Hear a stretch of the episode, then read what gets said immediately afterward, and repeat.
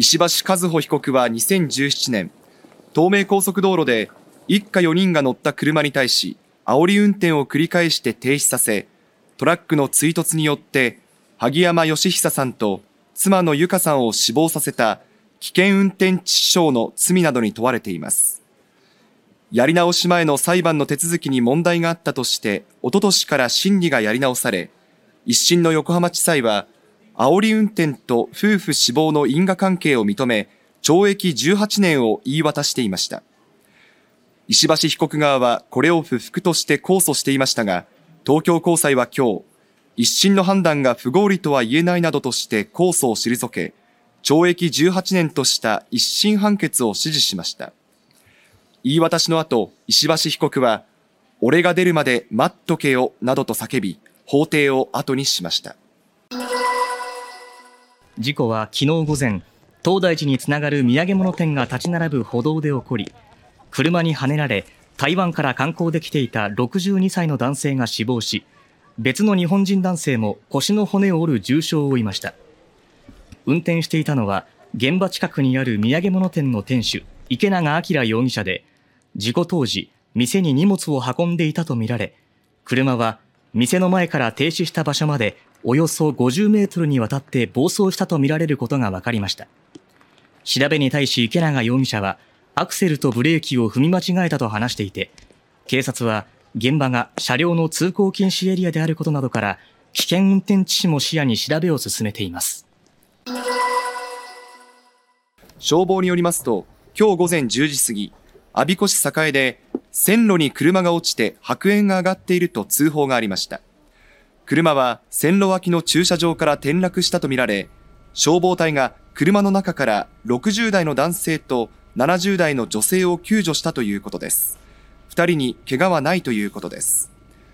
JR 東日本によりますと、この事故の影響で成田線の我孫子駅と湖北駅の間の上下線が運転を見合わせていましたが、午後1時前に運転を再開したということです。自民党の派閥幹部が政治とカネの問題について説明する衆議院の政治倫理審査会は今週開かれる見通しですが、立憲民主党の野田元総理はこの審査会を公開で行うよう求めました。裏金の事件にあって、説明責任を果たさなければいけないと何回も総理も言ってきて、説明責任を果たすってことは、完全公開じゃなきゃおかしいじゃないですか。そうだ。完全公開だと。当然じゃないんですか？そうだ。指示したらどうですか？そうだ。指示するかしないのか？そのことだけ答えてください。そうだ。本人の意思を尊重するという規定の中で、具体的にどう対応するのか、これが今、国会において、今、判断されようとしている、国会が判断されるべきものであると考えます。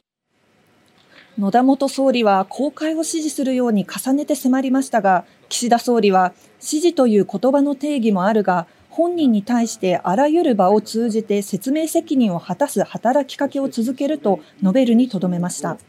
政治と金の問題をめぐり、自民党の派閥の幹部らが説明する衆議院の政治倫理審査会は今日午後、あさって28日と29日に審査会を開くことを決める見通しです。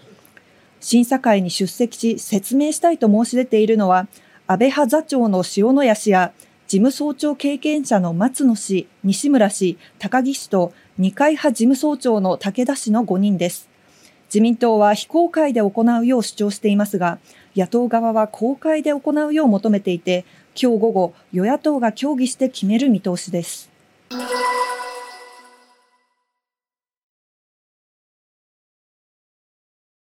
ボランティアの宿泊拠点が設置されている穴水町です。こちらにある廃校になった中学校を利用したボランティアの宿泊が今日から始まります。石川県が初めて受け入れる1泊2日型のボランティアおよそ40人は、今朝早く金沢駅に集まりました。泊まることによって、あの向こうでのボランティアの時間が伸びて、明日もまたできるっていうことで、あの、とってもいいと思いますけど。大阪から来てるのに3時間やって帰るっていうのはすごいもったいないなと思ってて、まずはあの第一歩としてベースキャンプですごいいいことやなと思ってます。これまで県が受け入れたボランティアは、金沢市からバスで片道3、4時間かけて日帰りで往復しており、現地で数時間しか活動できていませんでした。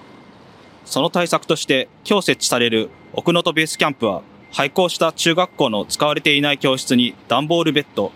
体育館にはテントを張り、早速今晩から別途、ボランティアが宿泊します。ボランティアは現在被災地に向けて移動中で、今日は夕方5時まで活動を行い、夜にはこちらのベースキャンプに移動します。ボランティアの活動が増えることで日常生活の再建が進むことが期待されます。